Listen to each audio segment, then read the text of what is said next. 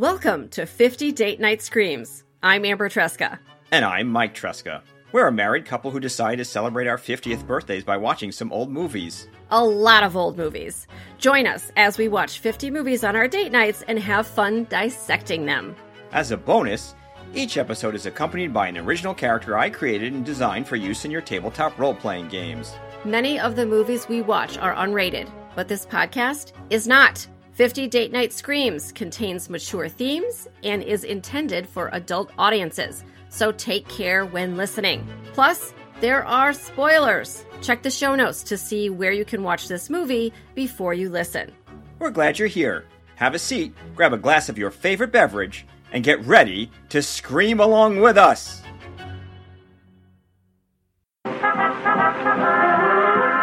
That's Lennox, the biggest shot in the underworld, they say. Isn't it thrilling? Hello, Mr. Lennox. How's tricks? Hmm. Fine as silk. Hello, and welcome to episode 33 of 50 Date Night Screams. I am here with my husband and co host, Mike Tresca. Hey, Mike, what is going on? Hello, beautiful. I'm not as excited about seeing Lon Chaney Jr. again for the third time, but uh, the DVD wasn't lying. This can he is. I think we made a joke originally about how we thought he was in one movie, but he he's he's here to stay. So looking forward to maybe this will be the last one. I don't know. Well, he's, I'm pretty sure he's dead, right? yeah. Well, he lives on in cinema. okay, great. Hey, I introduced you. I didn't introduce myself. My name is Amber Tresca. I am your co host of the female persuasion. Mike is of the male persuasion. All right, let's get this party started. Episode 33 The Shadow of Silk Lennox from 1935. Let's go over a few of the stats on this movie. It is black and white. The director, directors, Ray Kirkwood and Jack Nelson. It has a 4.2 out of 10 on IMDb. I think that is generous. Yeah. All right, we will get into that. The length is one hour. It could have been at least a good 10 minutes shorter than that. And the notable actor is Lon Chaney Jr. again in a very different role than the previous two that we have seen him in. And the hilarious tagline, which is really not all that funny, but it is a crooked nightclub owner pretending to go straight is forced to kill a henchman when the latter tries to run off with the gang's latest haul. Technically tr- true. Kind of. Look, forced is a strong word. Yeah. I, I, I, I do believe that it was a choice Yeah. to kill the henchman. I also don't think he's pretending to go straight. I think that he is doing a wink and a nod during this whole movie. Yeah. Nobody believes he's straight. Nobody does, but yeah. illegal activities. Correct. Yeah. Yeah. All right, a few content warnings. I will say all of these things are in this movie. I don't think that any one of them is particularly uh, forceful or deep, but we want to be complete and just let people know what we're going to be discussing. So I will say in this movie, there is assault, murder, violence, racism, and kidnapping. Anything else, Mike? Probably some misogyny. Uh, and Yeah. there is actually, uh, I think, violence against women or sort of certain threats against women. I'm, I'm not sure if there's a phrase for that, but uh, for sure, the violence is not just directed at the men. There's actually violence at uh, a woman specifically as well in the context of a relationship. It's a it's a weird. We're never really clear. There's a whole shift in tone, but I, that is one other thing too. That I think, frankly, some of the stuff you may expect violence in a sort of a gangster type film, but uh, yeah, there's definitely some potential domestic threats. Right, right. So, like I said, I don't think that any of these things are quite pronounced, except for, of course, the violence and murder. Although this is a horror movie review podcast. Uh, but in any case, if any of those things are going to be a problem and you might not want to listen, then we will catch you the next time. All right. So, this movie. Oh, this movie. Okay. We're going to do it. Let's do it. We're gonna do it. Shake it off. Shake it off. Here we go. Shake it off. All right. Deep breaths. All right. Okay. The movie opens on Lon Chaney Jr. He's smoking and wearing a weird striped robe. That's what I wrote in my notes. Uh, he is going around the room and he is giving orders to the other men that are in the room. They're all smoking, they're wearing hats and suits. You get the impression that they're gangsters. He presses a button under his desk and a bookcase door opens and the men leave. Little hidden door situation there. And He's so proud of that. He's so, so proud, proud. of that secret door. I have to tell you something. if I had such a thing, I would I yeah, I'd be proud of it too. I'd probably use it all the time. I would make people come in and out that door all of the time if they came to my house. You want to come see me? You got to come through the bookcase door. I think that's a great idea. We I- should I- build one. We I, should you build know, you know, maybe we will one day. Okay.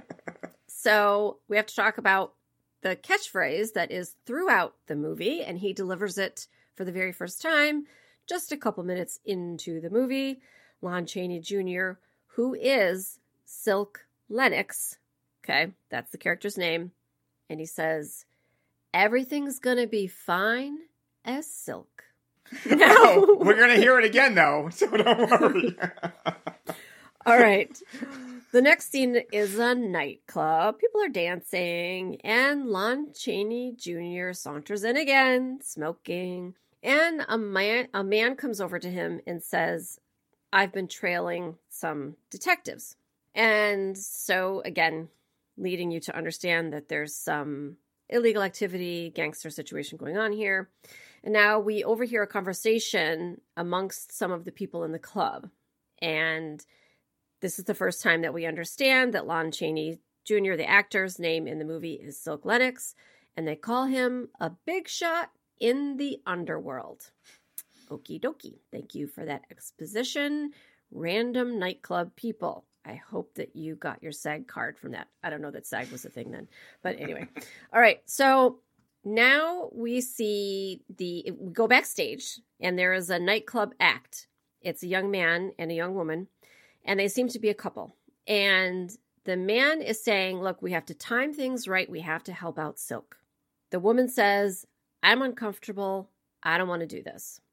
And the man says, We were out of work for a really long time. Silk hired us and we owe him. So then they go out into the club and do their act. All right. Their act quote. Are we gonna talk about their act, or do we wait till we? No, because this was not the one that you hated so much. Okay, that comes later. Okay, we'll we'll we'll get there. I will give you your time, my dear. Okay, Thank you, All thank right. you, my love. okay. So now the some cops come into the club. They hang out for a minute. They're watching the act. Um, somebody takes them back to see Silk backstage, and then Silk is I don't know what the word is, Mike, for his demeanor, but he gives them some cigars and drinks. It's clear that th- there is a relationship between Silk and the police force. I- have a phrase: Okay. smarmy, smarmy. Smarmy. That's the phrase I would use. It's very kind of. I know that you know that I know that I'm up to no good, but we're gonna put on this show. Wink, wink, nudge, nudge. You know what I mean? And and the cops are like, "We do know what you mean, and it's not funny, and we hate you." And and they just that's the whole scene. So Yep. Yep. smarmy. Okay. Smarmy. All right. Good. I like it. All right. So Silk tells these cops that he wants a better reputation for his club. He's remodeling and opening a new club called the Arabian. And then one of those, uh, a buzzer rings. And I think it's supposed to be the phone or an intercom. And it's the man from the nightclub act. I think his name is Jimmy. You could tell how much effort I put into this. I'm not really sure. I think his name is Jimmy. Yes, it is Okay. Jimmy the crooner. Yeah. Jimmy the crooner. All right. hmm So Jimmy is talking to Silk and he says he's going to put Lefty on the phone. Of course, you know, the name like Lefty, right? We know this guy's a gangster, right? He's one of Silk's uh, crew. Only what Jimmy does is he does not put Lefty on the phone. He uses a recording of Lefty's voice. So then Silk starts responding to this recording. So they have a short conversation. Silk is saying things in response to this recording of Lefty. And this is also that the cops understand that Lefty's on the phone and him and Silk are having this exchange. And therefore, Lefty can't be doing what he is actually doing at the moment, which is holding up a bank. And here's my discussion point that I put in the notes is that here we go again.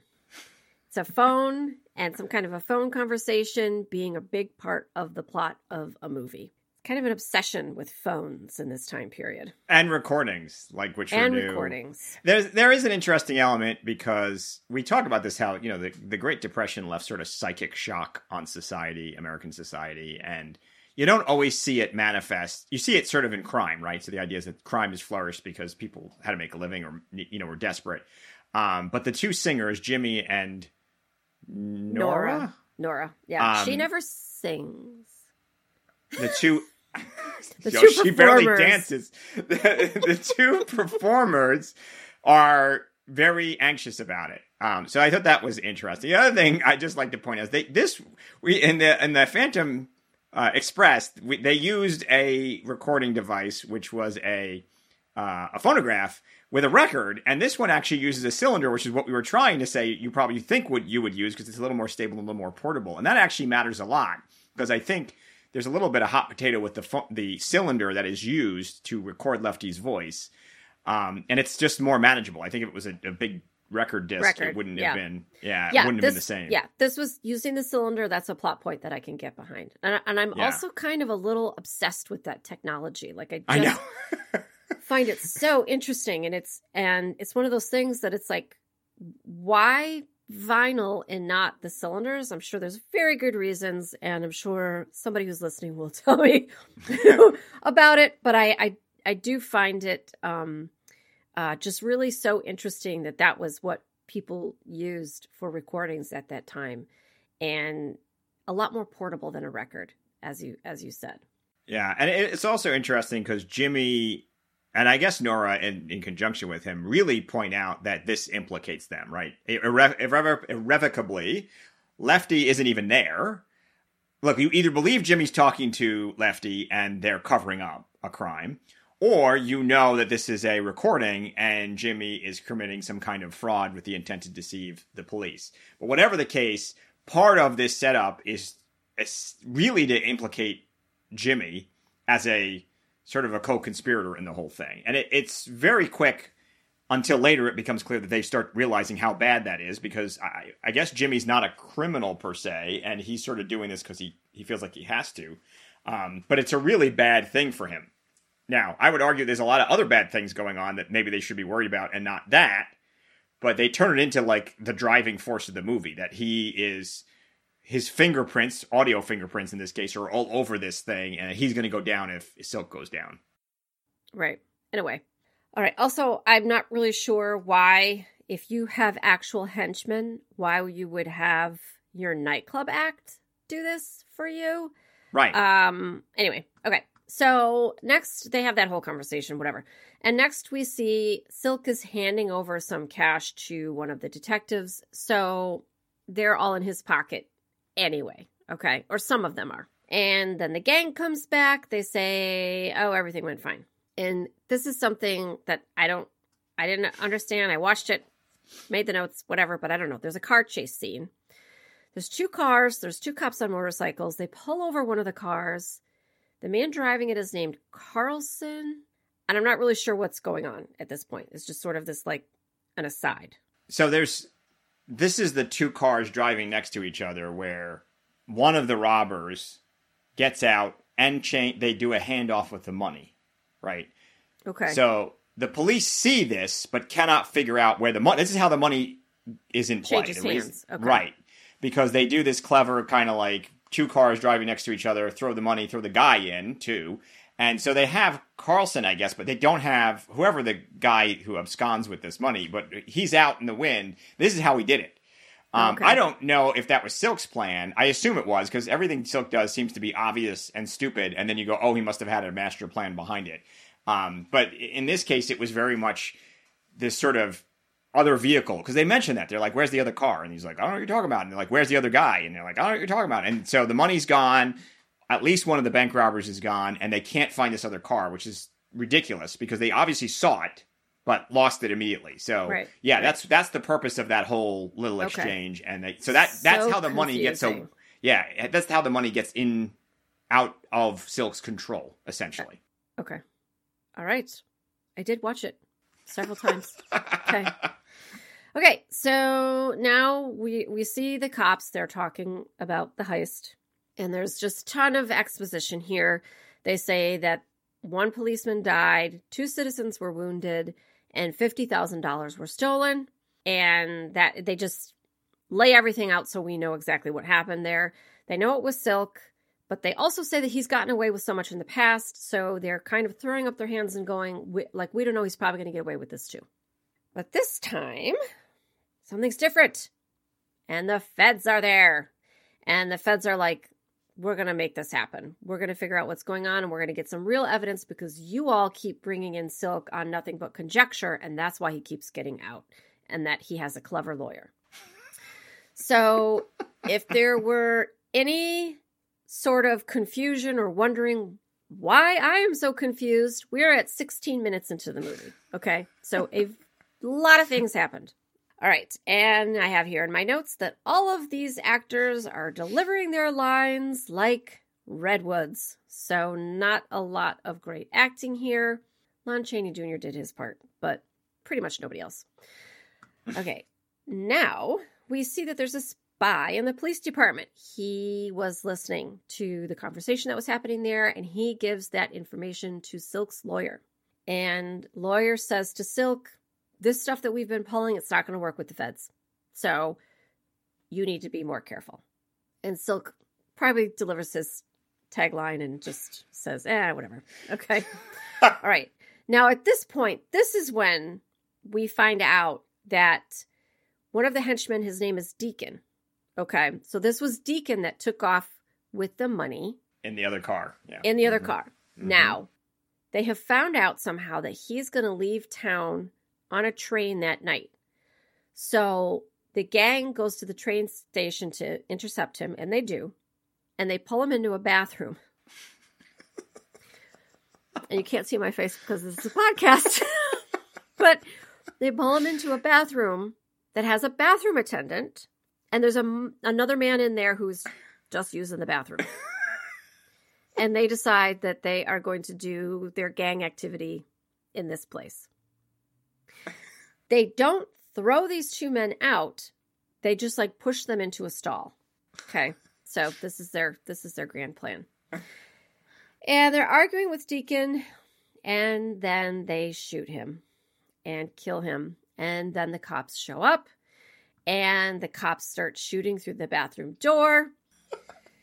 Silk returns fire through the door, smiling the whole time.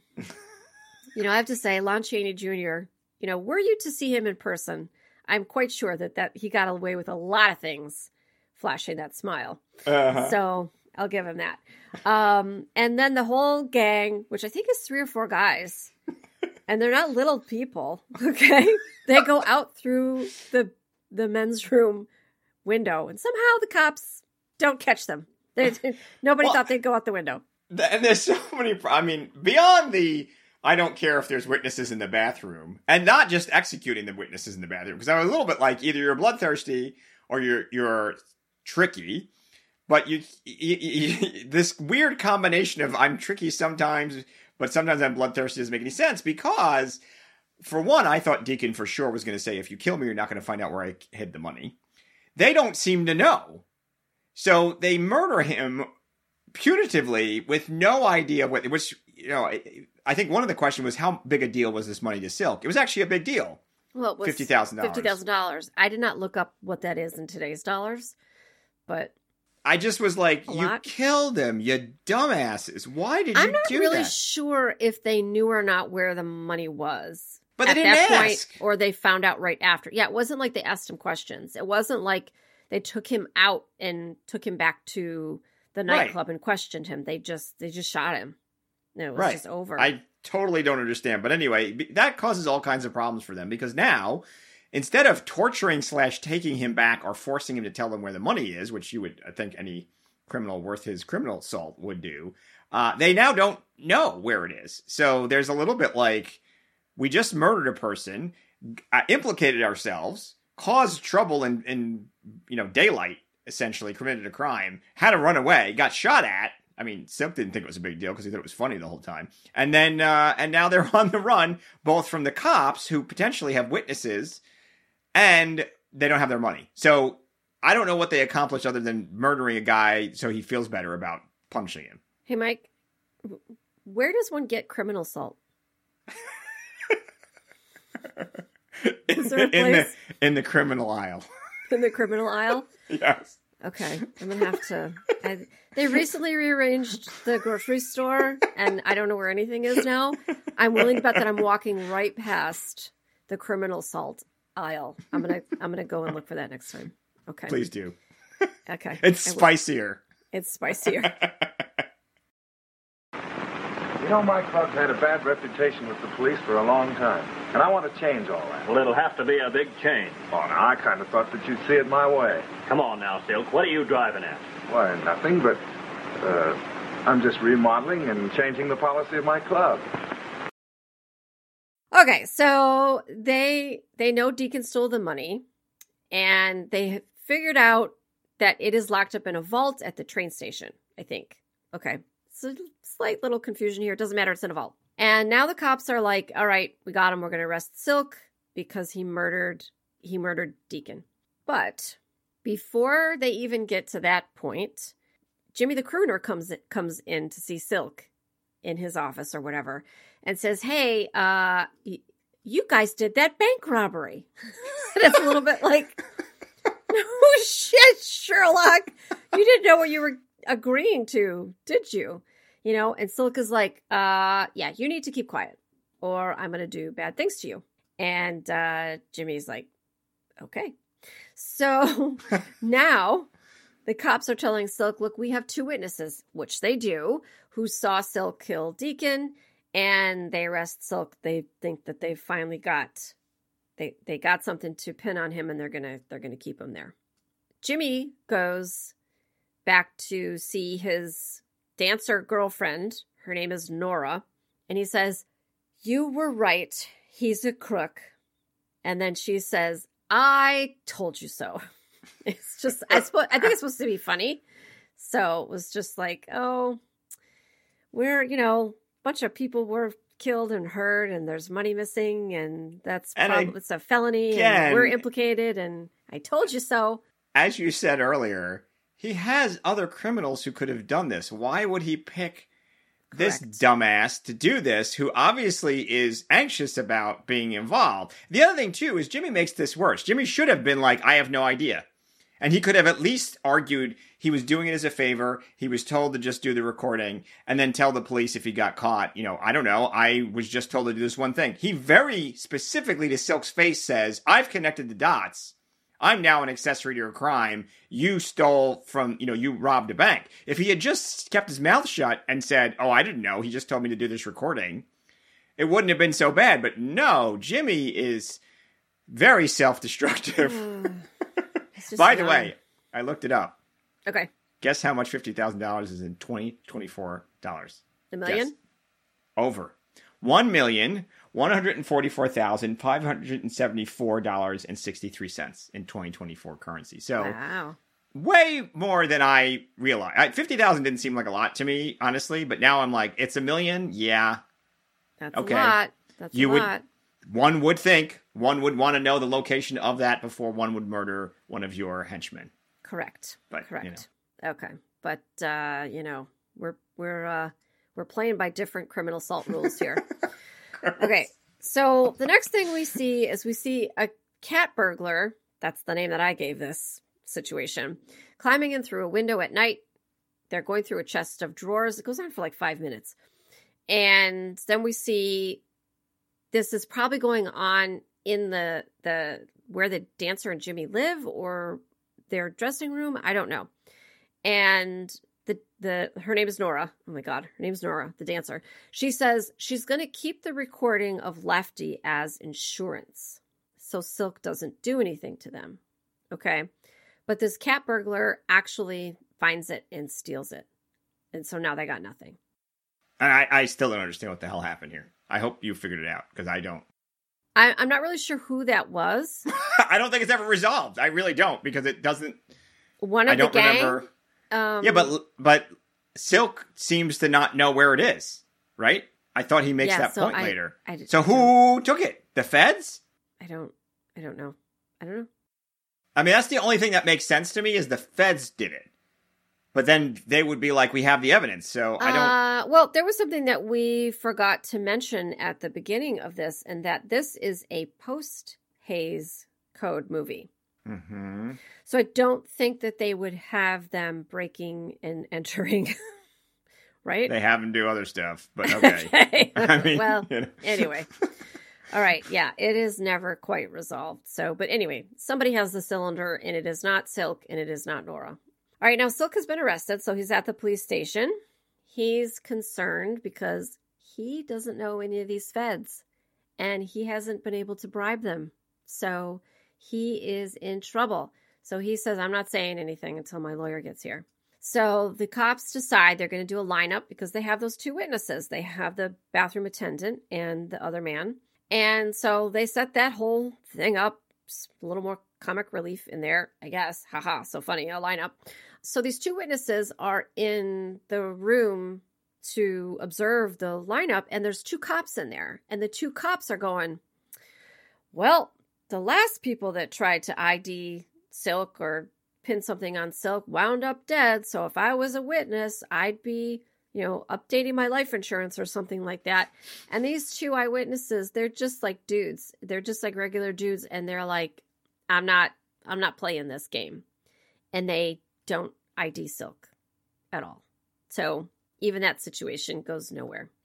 Silk is waiting to get out and he so he's in lockup and they bring another man in and put put this man in lockup with Silk. And this dude, he says his name is Farley. And Silk gets out on bail and he tries to figure out how he can also get Farley out because Farley is a safe cracker and their money is in a vault. And so they need somebody to crack it open. Convenient. Wow. Convenient. All right. And just as they're talking about how we're going to get Farley out of jail, Farley walks in holding a gun on everybody, by the way. I don't know why.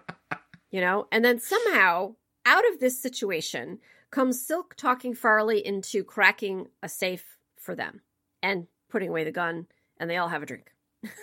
so that's that's what happens there. Okay. It's a criminal worth his salt. Yes. Yes. For sure. Maybe so. Remember, Silk said he was going to open a new club. We're at the opening of this new club.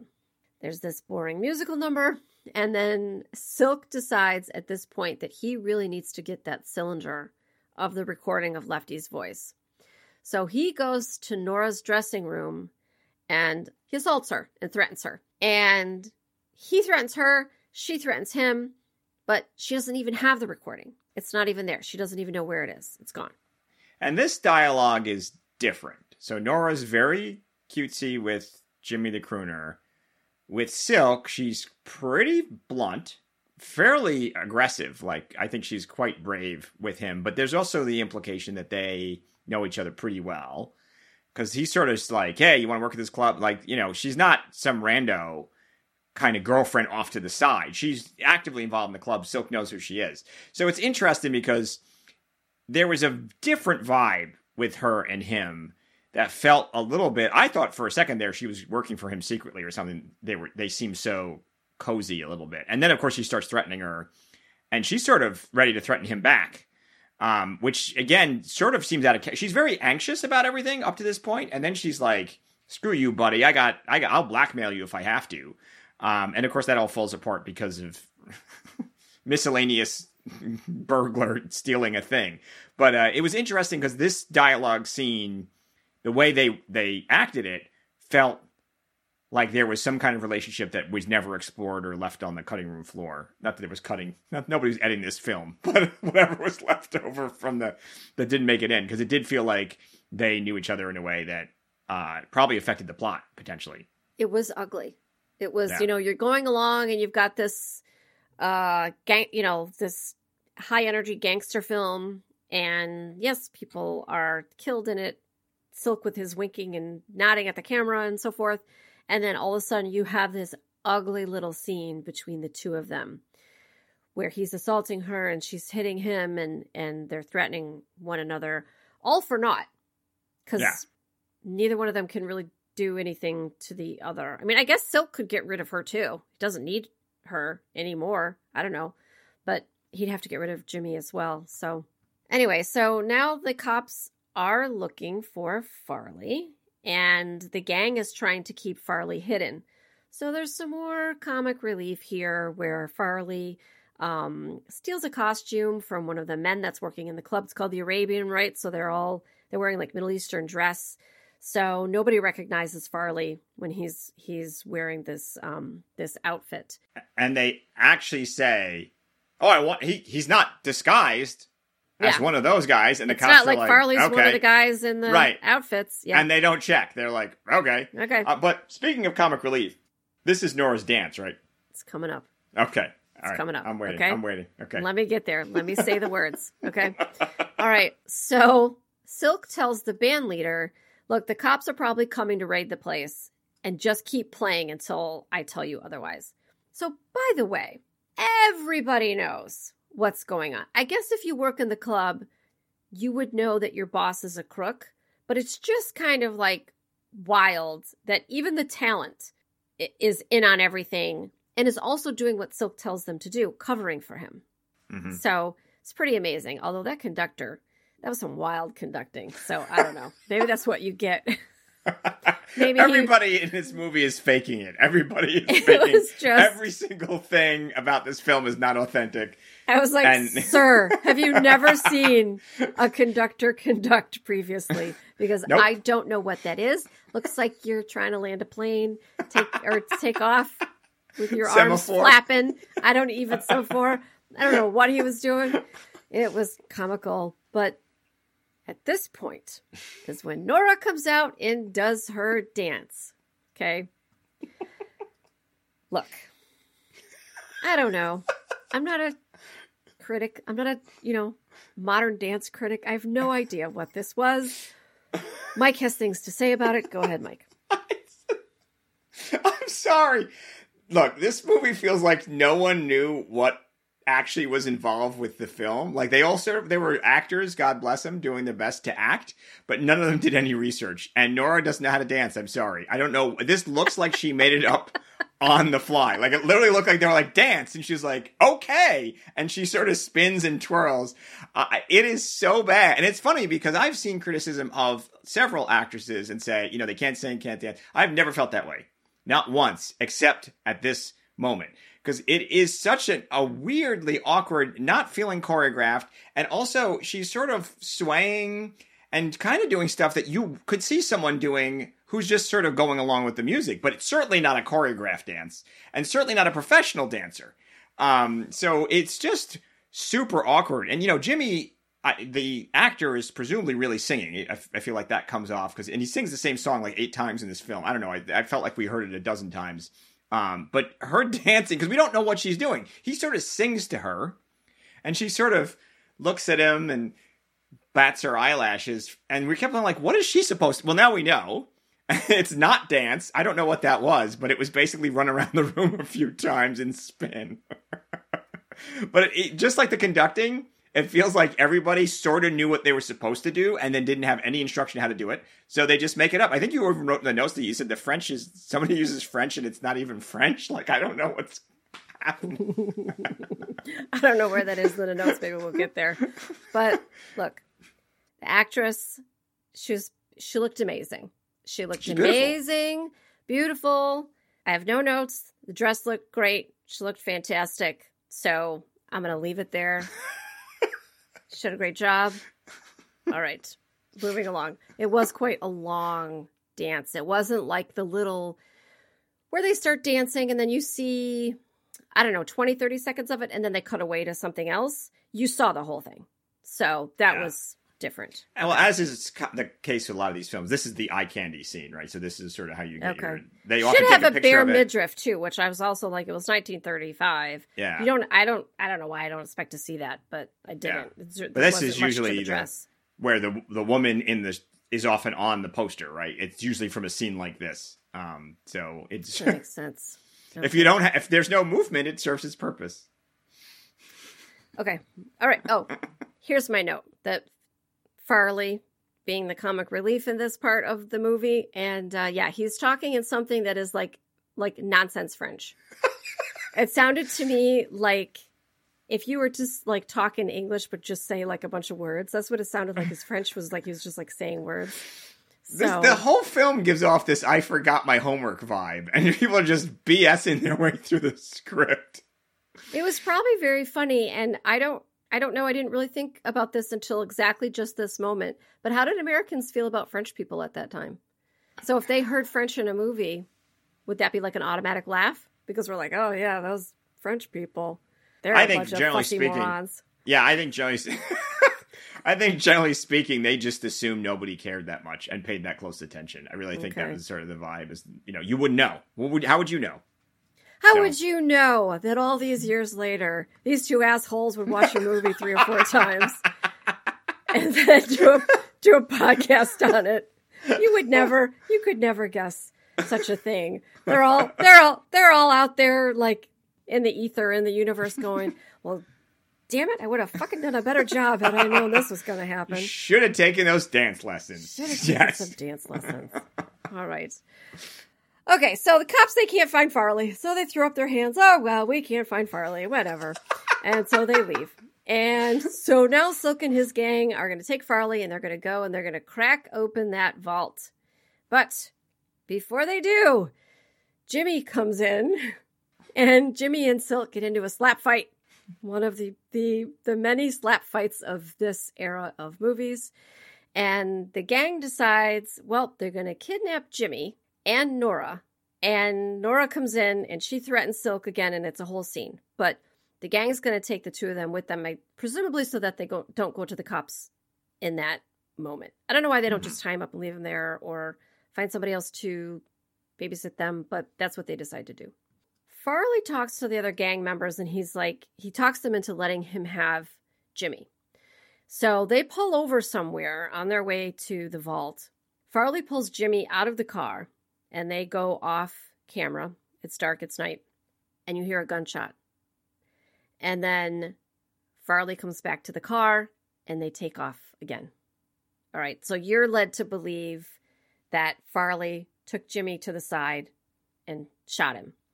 And that that was me at that point going, "Oh no." I you know, I was when the shot happened, I was like, "Ah!" you know. So, all right. So they get to this building where the vault is in it. I, it might be the train station or it might not. It's uh, still unclear to me. So they put a lookout outside. That is reasonable. That makes sense. Good thing to do. There's some criminal salt being, you know, scattered around there. So, and then Farley is cracking the safe. He's kind of taking his time about it though. Okay. And we see that the lookout gets pulled away with the old hand over the mouth type of thing. So there's no more lookout at his post. And Farley starts complaining, why is Nora here? And it's not good to have a woman here or whatever he says. That's, you know, I don't know what he says, but that's what they're always saying that they don't want a woman around. And then he says, I think Nora should just lay down on the floor and stay there. And it was like, I was like, say what now? You know, Mhm. that was a wild thing to say. And then all of a sudden, all hell breaks loose and there's a shootout. and in this moment, every single one of Silk's henchmen is killed. One by one, they're all shot. Yes. Except for Farley. And why is that? Why is that, Mike? Because he was a G Man in disguise. In disguise. Undercover, Yeah. really. Undercover, yeah. Undercover. A- And and of course, which you and I just mentioned just before we got on here, the whole setup is that they're in the vault. So he opens the vault, and the cops or the G men or whatever come streaming out of the vault. vault. and which is how because he times it right. That's the point is when he because they keep going. What's taking so long? What's taking so long? Come on, open the vault. And he's like, give me a second, give me a second. And he's waiting and he's waiting and he's sort of leading up and he keeps trying to give Nora these hints that she should duck. Uh, and then he opens the safe and it's like, aha! I was, you fool. It was me all along. And uh, Yeah. yeah. Maybe he was waiting for the lookout for somebody to deal with the lookout outside. Maybe. I I don't know. And then I don't know how that message was passed. Maybe with some tapping or something. Like that would make sense. Look, I'm Oh, adding yeah. things to this film at this point. that the cops inside the vault should have been doing Morse code and that Farley could have been doing Morse code back and they could have been communicating. Whatever. Okay. It's Yeah. fine. Okay. Farley Farley was the spy. Okay. So Silk is also shot. Oh. and but he lives long enough to deliver that catchphrase one more time. It's gonna be fine as silk. I'm so glad. I was really like, please, please, please say your catchphrase one more time. And he did. He delivered. He Good job. Lon Chaney Jr. Yeah, probably silk. You know the the character probably laid awake at night, thinking to himself, "If I ever get shot, I gotta remember to say that one last time." it doesn't even make any sense why he No. says it. No, no. But you know, he did say it. It was his catchphrase, and he stuck to his uh his script. So Yep, he know, sure did. All good right. job. So the cops are pulling Nora out. She's screaming that she didn't do anything. And now we're at the end of the movie. By the way, I don't know if I said this all takes place in like 10 minutes, this whole end of the movie. Of course. Uh huh. Of course. So we're back at the police station and the movie is wind, winding down and the cops are all the cops and the feds are all sitting in, and they're congratulating each other and they're like we took them all out well we finally we got rid of them all they're not going to bother us anymore it's a little bit they're, they're kind of happy about it and i'm like you you just you you murdered people Right. You know like i don't I, did, did it have to go down that way? I don't really i don't really know. And then here comes the second twist. Are you ready for it mike? I'm I'm holding on. all right farley was a spy right? So guess yes. what? Jimmy comes in because farley did not shoot jimmy. He just got him out of the car. Uh-huh. everybody's laughing. Jimmy and nora are holding each other i don't think they were kissing but yeah ha ha ha all's well that ends well the end Crime doesn't pay, kids. crime doesn't pay stay out of that criminal salt aisle you don't need to be there I'm never gonna live this down. Yes. Do funny. not do not funny. engage with criminal spiciness. no I just- Did you so did you not realize that Farley was a undercover guy? Did you not? Not when he pulled jimmy out of the car no no i oh, did totally. not Yes, I was like, oh my god, Farley was so ridiculous because he was like, hey, I can get out of this jail, you know, by myself, and they were Yeah. like. Really? And, and and at one point, I think he's almost like, should I leave him? Should I go back for him? Because Silk is all they in. were trying like, yeah they were talking about trying to get him out because they Yeah. wanted him And he's like, I told you I'd get out. And then he comes in with a gun. He's like, Look, I'm a badass. I'll shoot any one of you because I'm nuts. You should hire me. And they're like, which by the way is like the worst plan. He doesn't just come in and go, Hey, because part of the point is that he's a wanted criminal. So they made him really problematic to hire. Like he actually was really unattractive to use in your gang. I would think Well- because he's on the lam. He didn't sort of sneak out. He's. They said, "Oh, the cops are looking for him because he broke out of prison." Yeah, but it didn't matter. It didn't matter because they needed somebody to open this vault. What I don't understand is is that you you usually do not let someone into your criminal empire unless somebody else vouches for them. Okay? You got to have their criminal salts around. So I don't understand why they And were his- just- his- they were desperate. I guess that's what I'm getting at. They were desperate. Well, and, and the problem is there's not really a time frame bound to this, right? It's implied that there's they're under pressure, right? Because somebody's going to get to this vault soon if they don't get to it. But they never really set that up right. Like you don't know, is there other gangs looking for it? Are the police going to find? I don't know. Uh, and frankly, obviously the police did find it. They got to it well yeah, before. they already knew. They already and knew. and and now, oh my god, I don't believe I'm just getting this now. Now I think let's take this fully back. The two cars split, Deacon Yeah. is in one. He's the guy who jumps with the money. He gets Yeah. arrested. The police spread the, the the false rumor that there's money in a vault. That was always the plan, Oh. right? But so, why? I mean, why do any of that? I mean, they. It's like, and then how do you get away with if if you didn't have any witnesses that were willing to say anything? None of the people that were in the bank when they held it up were willing to be witnesses. The two men in the bathroom were not willing to be witnesses. Yet somehow it's okay to spring out of a vault and kill a bunch of people. Like that's allowed. Oh, oh, you mean like the government? The G man solution to this is to like completely entrap people and murder them. And, That's what and I'm like a murder. Yeah. I, yeah. Oh, yeah. The government. They yes. still didn't have anything quote on them. Right. They just killed them Yeah. because they were there with guns. Right. And well, and the other thing that happens in this film a lot is the lawyer seems to have magic powers. That was the other thing where he finally is like, Yeah. I can't even get you out of this. But there's a whole like, he'll be like, my lawyer's going to do whatever. Yes. And yeah, I'm the gonna get out lawyer was like paying everybody off probably. And he's like, yeah, I did. I did. And then finally he was like, look, with the government agents, I can't. So we're going to have a problem if you keep this up. And of course, he doesn't listen. And he's kind of abusive to his lawyer, too, which is just everything Silk does is terrible. He is a terrible criminal. No salt. He's terrible. you know what though? He's got a nice smile. What are you gonna do? And he's got a catchphrase. He, I mean, he, he honestly, you know what this reminds me of? He reminds me of a GI Joe villain. That's kind of the phrase. Like he has a catchphrase. Yeah. he's super incompetent. Or but he has like Ninja Turtles. Yeah, exactly. Like Shredder, like one of those guys. He's like this cartoonishly bad at his job villain, but he's a villain. Like you, there's no way you don't know he is a villain, and he's got charisma. He does. That's if he's got nothing else, he's definitely got like a vibe going on. But man, you're like, how did this moron make it this far? He murders people who know where his money is. He trusts people he shouldn't trust, who he just met. I don't understand it. But uh, he died at the end, so sorry. Oh, well. I- I do think there's a there is a kernel of a halfway decent story in here.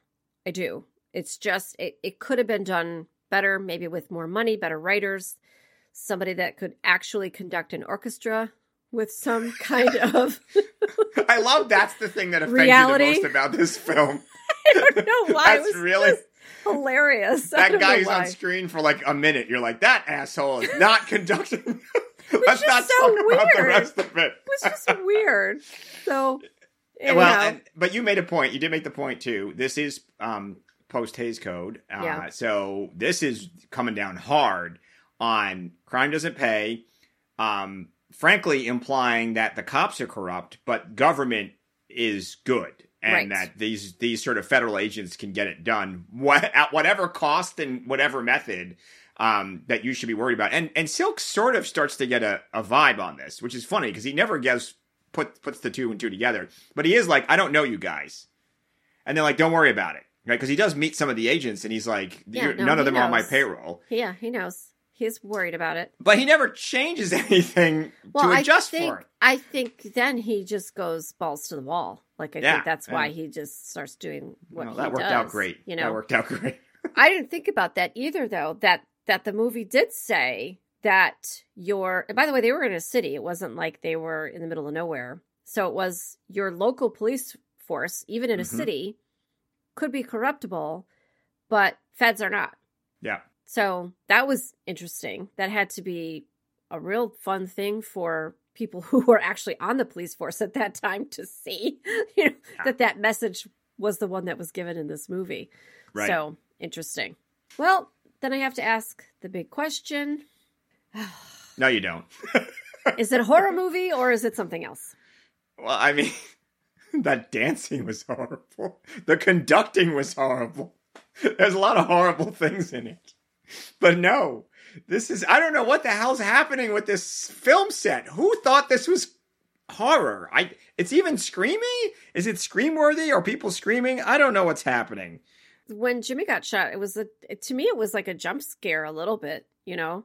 Sometimes I'm viewing these movies. Here's the thing, is that sometimes I'm watching a movie, and if it's like an M Night Shyamalan movie, like I for sure am sitting there, wheels turning. I gotta figure this.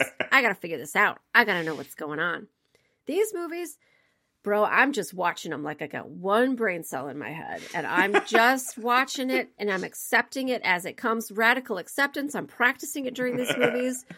So when stuff happens, I am sometimes like, oh my gosh, you know, what happened? So, but no, not a horror movie, not in any sense of the word. I don't even know. It's a crime drama. I don't know. Yeah, it's it's sort Gangster of a, film? a gangster film drama. Yeah, I definitely. I mean, there's there were plenty of these, and we've seen a few in this collection. Um, but this is the first one I feel like that was post Hayes, where Yes. it's very like crime doesn't pay, kids, and you know the government's going to come in and clean up your mess, and they'll entrap you and murder you if you don't do it right. So it, Yeah. you know it was definitely interesting, and and you know. I made a joke about Lon Chaney Jr., but boy, we've seen his range. I mean, Yes. we've seen him as played as this sort of drunken sailor, two different characters, sort of a some kind of Also a detective and right? A detective, and, and, another uh, drunken character. another drunken character. Okay, maybe not that much range, and then and then and then this criminal guy. So Yeah. it was interesting. but a very but the detective in the other movie was was just a very straight kind of a regular guy you know Right? um this guy was more of the suave trying to pull things over on everybody and he had a lot of plates spinning and really wasn't able to handle it in the end but yeah No. certainly some range Yeah. Yeah. all right we're going to give this movie some ratings and this is our own rating system which consists of knives glasses of wine and screams we're going to give it between zero and five of those things and we're going to start with knives and knives represents what was the body count how scary was it was it gory or did it live up to its title between zero and five how many knives do you think for the shadow of silk lennox mike I'm a little salty about this. That's it. That's my rating. The end. No, um, two and a half. this is kind of stressful. Uh, you know, when you think about some of this stuff, um, especially there's, uh, you know, I was pulled into jury duty recently, and I had to think a lot about this, which was that you know they made a comment that silk and witness uh, intimidates witnesses and juries, uh, and part of this, which is not very convincing, although you see it intentionally with the two witnesses in the bathroom, is that uh, Silk runs things without a concern about the law. And the reason he does that is because he's intimidating everybody. I mean, that's essentially what comes out, especially as you see it later, is that he's got someone everywhere. He's paying them off or he's intimidating them. So you don't want to be a rando off the street and have that. And that's, I think that's scary. Uh, to your point about, you know, there's an execution, even if it's fake, it's pretty dire. Silk himself is abusive, uh, straight up abusive. So they make it clear he's not. He's he actually gets his hands dirty. Uh, he always, we also were like, I don't know why he went to the bathroom. He did not need to go to the bathroom to do this execution. He didn't even need to be there, but he decided to be there.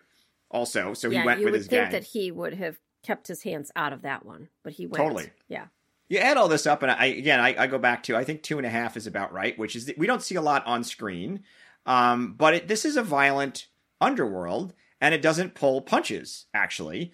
Um, and you know, there's a couple of people who really push Silk's buttons. Jimmy the Crooner being one, Nora the other, who basically stand up to him, and I think get kind of terrified into their places. Uh, Silk is not someone to mess with, so.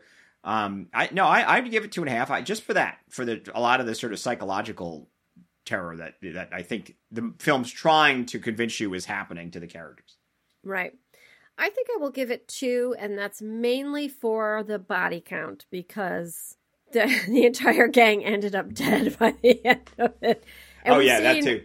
A lot of these movies of this uh, of this era, either I think all up until this point were pre Hayes, where you're only seeing one or two deaths and usually off screen. And this one, there was two shootouts, you know, Yeah. and then in the end, everybody ended up dead. So And it was like a real shootout too, like what we're used to. It wasn't. We've seen Right. a couple like you hear a gun go off or like you bang don't bang. know. You saw like the door splintering and, Right. and all of that. So yeah, for sure. Okay.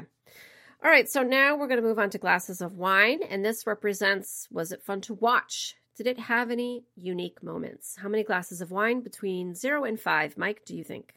Well, I, I'll, I guess I'll say on the one hand, I like, like you said, I kind of like the plot concept, like the the overall setup I thought was interesting, where it's the perspective of the criminal. Frankly, you see a lot of his operations. Very often, you're seeing it from like Jimmy the Crooner would normally be your main entry into this. Uh, Jimmy and Nora, and they're almost side characters, really. Like they're involved, but you don't really see their perspective nearly as much. It's really Silk's perspective, uh, which is interesting. So it gets a little bit more leeway for me because I, I found that interesting. But the movie is just bad. Like the script is terrible. The way it's written is just all over the place. Silk makes terrible decisions. Um, and almost every terrible decision is really to set up the next plot point, right? So the reason he makes the bad decision is to what on uh, TV tropes they call the idiot ball. You have to hand the idiot ball to the next person because then that means the plot happens. And there's no good reason to hand it off. It's just because that keeps the plot going. So there's a lot of idiot ball uh, handoffs going on here, and Silk facilitates a lot of that with his terrible decision making. So that unfortunately harms it.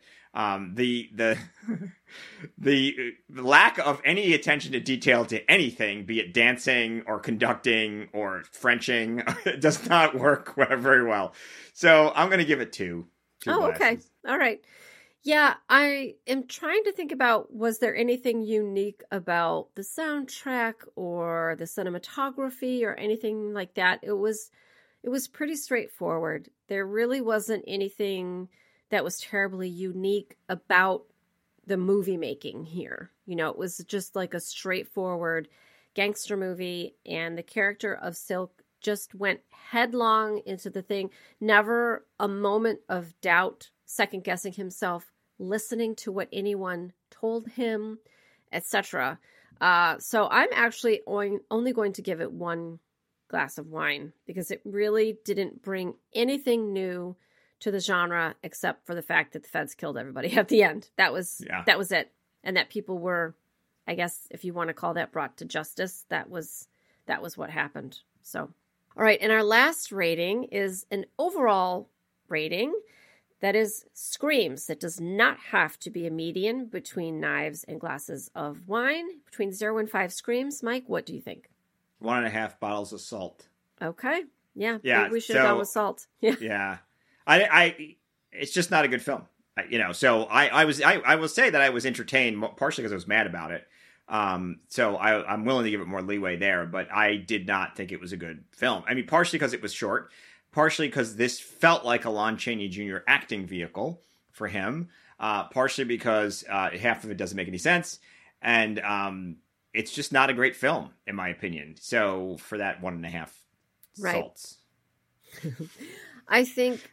I mean, honestly, probably the best scene was when he pulls Jimmy out of the car and pretends to shoot him. That was that was probably the best part of the whole movie and there there was you know the twist at the end so that and then the you know the double twist. So that was pretty good. That was pretty good. But you you did see it coming i think if you gave it a moment's thought which i really didn't. But um so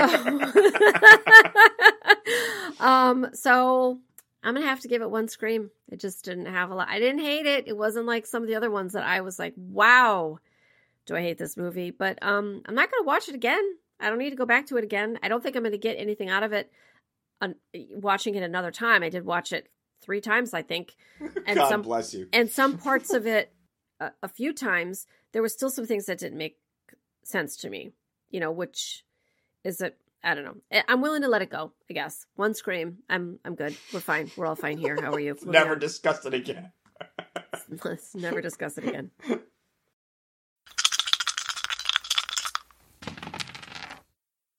All right, Mike, you created a character to go along with this movie that is for use in tabletop role playing games.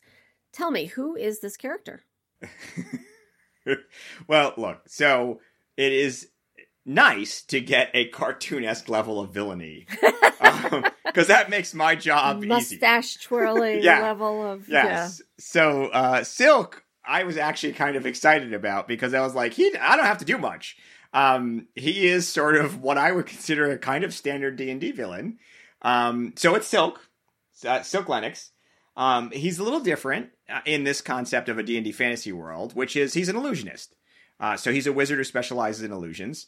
Uh, which Silk in in the movie fancies himself. I don't know that he's good at any of that. It seemed like none of the nobody was convinced by his cylinder thing. I, I don't know. We talked about that much, but later the cops were like, he played a cylinder over the phone, and we were supposed to believe it, and it was obviously not the case. But we'll have to say we can't prove that it was a cylinder, um, Yeah. so it won't hold up in court. So Yep.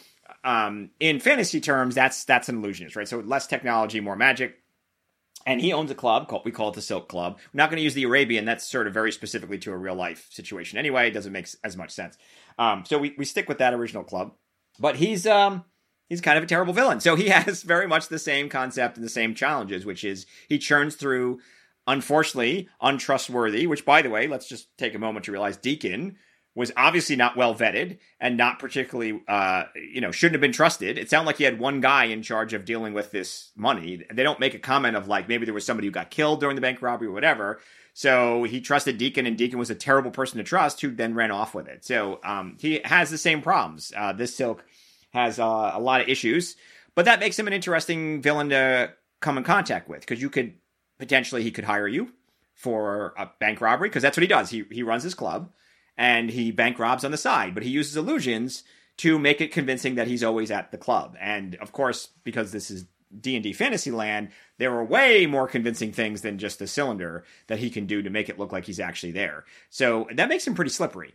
He's different from sort of your average, you know, trust me, I'm sneaky kind of character. So uh, I, I actually was pretty happy with the villain um, compared to the movie itself, which happens a lot. It happens a lot. Actually. Yeah, it does.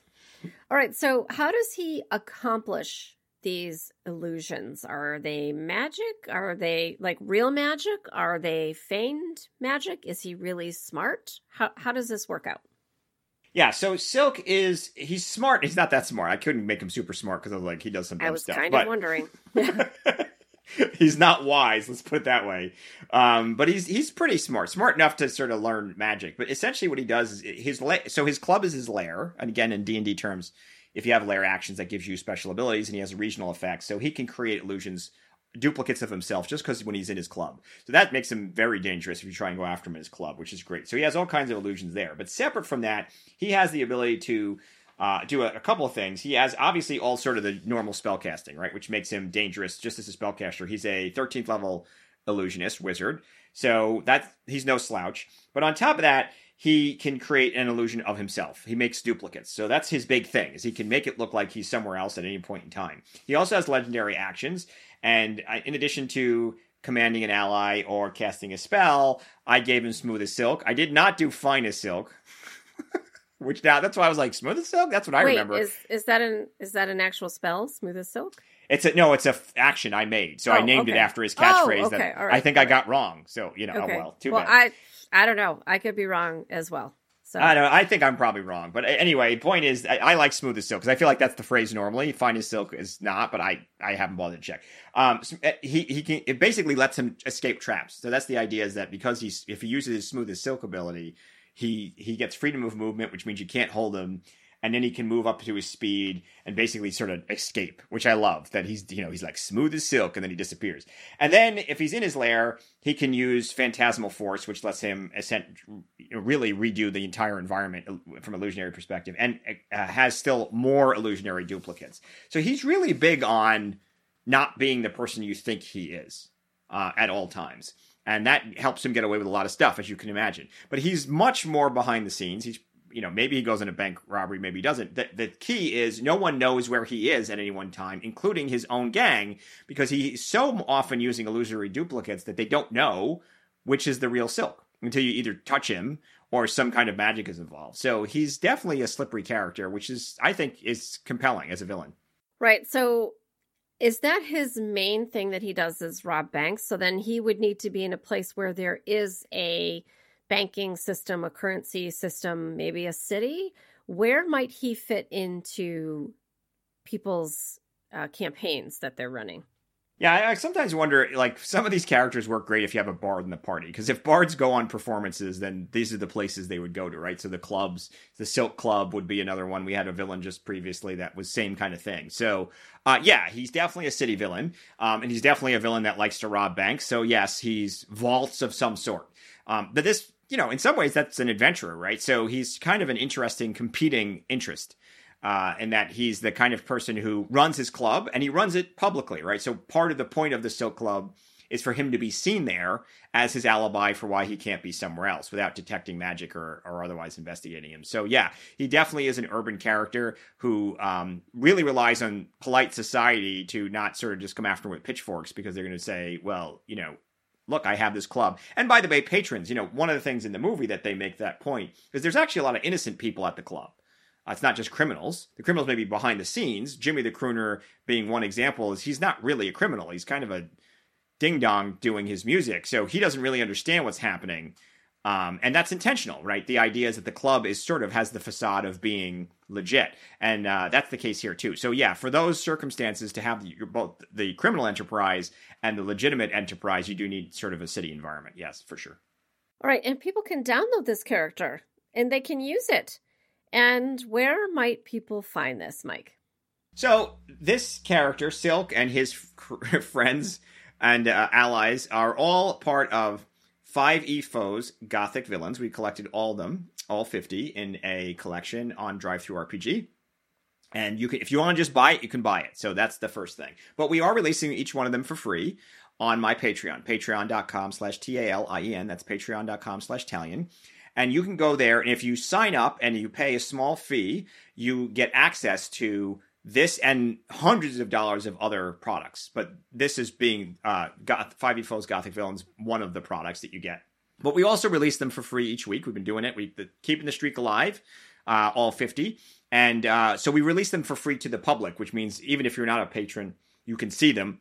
And if you are a patron, uh, you actually get notified when we, we share it. And to that point, you can also uh, if you just decide to be a free follower, which you can just follow me on Patreon and follow the patreon.com slash Talien, then you will get notified when this stuff comes available. So we always recommend that because we, we do monthly sales uh, on other products and we notify that mailing list. So absolutely, that's multiple ways. It's also part of a bundle, um, which is uh, the entire set of these characters uh, on in, with uh, 5e Foes Gothic Villains and the podcast itself. We actually have a bundle with all these podcasts on DriveThruRPG. So it, it's multiple ways. We also do a character video once a week. This video, which you'll see us talking about it, that we release to our patrons early, and then three days later we release it to the public. So there's lots of pieces of and ways to interact with this. Uh, lots of ways to get uh, access to it, and of course we're sharing them all the time on social media wherever World of Welstar. So that's World of Welstar on Instagram, and it's on Twitter and uh, Facebook. So we're available. It's everywhere. We're we've taken over the internet with these villains. one villain at a time. One stupid, idea, bad, salty villain at a time. Well, I mean, I think the origins are might be bad in some cases. We've had a few little gems here in this series. Most of them we've had some some major issues with. I, I think I think the villains are worth their criminal salt. The I ones that you so. created. Maybe not so. the originals, but you know, we're just we're we're taking that little we're taking that little piece and we're improving upon it. That's how I like to think of this. And I, I so. really do think they do better in D and D cartoon fantasy world. They just do. Um, partially because there's less constraints. I mean, the the number of movies that work so hard to justify mechanically from technology perspective that they do a thing. Uh, where if you have magic, you just cast a spell. Uh, and also, too, like, it's just a little bit more acceptable. That's why I said some of these villains remind me of G.I. Joe cartoons and sort of 1980s villains because it doesn't hold up too well, but it holds up long enough for your hour long viewing pleasure or your D&D game for four hours. Sure. Yeah. And I think these guys, uh, all of them, Silk, too. I like, I like this Silk. I think he he's actually a pretty cool guy. I like the fact that he's got his club, and I love his his ridiculous layers upon layers of illusions. He's a slippery character. Yeah, and people who want to use this character, I think going and watching the movie if you didn't watch it before you listened to the episode or before you watched the character video, you might want to go back and watch the movie and that could give you some inspiration if you are the type of DM that wants to role play these characters to the fullest. So you can certainly use that Lon Chaney Jr., the way he delivers his lines, the way he winks and nods at the camera as he's, you know, shooting at the cops and then he's and then he's like look at me, I'm shooting at the cops so well, you know. So I, I, I think that might actually be helpful and give people some inspiration as well as they look to role play these these characters. The work is already done; it's all done for you. You know, then you just have to execute on it. So be sure to check the show notes. If you don't know what show notes are, well, I can't help you. Uh, but just check them in your podcast app of choice. There are far too many out there for me to take you through the specifics of how to access the information, but you can always find us as World of Welstar across all social media. DMs are open, such as it is. Please don't use them for evil. A little tired of that. Okay. I think that'll wrap it up for The Shadow of Silk Lennox, 1935. By the way, where does the shadow fit in here? That what I don't remember a shadow, Mike. What what am I missing? No, I I think it's like the criminal shadow, like he casts a long shadow of crime. Is the way I took it. That it was the shadow, like his his reputation was felt. Okay. Um. Okay. All right. All right. I I don't. I, again, way more effort assigned to this film than it probably deserves. Well, So if you're going to put that much into the title, maybe put a little bit more into some of the other aspects. That's what I would say. you seem a little salty about this. I am salty probably 99.9% of the time. It's true, Okay. So but not criminally so. You're adorably salty. I no, because I cannot find the criminal salt at the store. I don't know where anything is at the store anymore. So anyway, I'll I'm gonna ask somebody next week. Okay. Mike, as always, thank you so much. And thank you, dear listeners and viewers, for sticking with us. We appreciate you. And we will catch you next time. Mike, anything else to add? Don't make any more salt jokes. if you got nothing else, then we'll just call it. We'll call it I it got nothing else. All right. Bye, everybody. All right. we will see you next time on 50 Date Night Screams. Take care.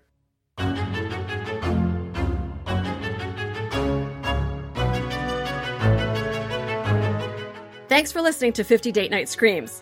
Be sure to check the show notes to learn where you can watch this movie for free. The quality isn't always the best when streaming, so we've also included a link to where you can purchase it. You can also get much more information, including the characters from this and all the 50 Date Night Screams episodes at patreon.com slash Talien. Until next time, don't stop screaming. 50 Date Night Screams is a production of Mal and Tal Enterprises. It is written, produced, and directed by Amber and Mike Tresca. Everything's going to be fine as silk.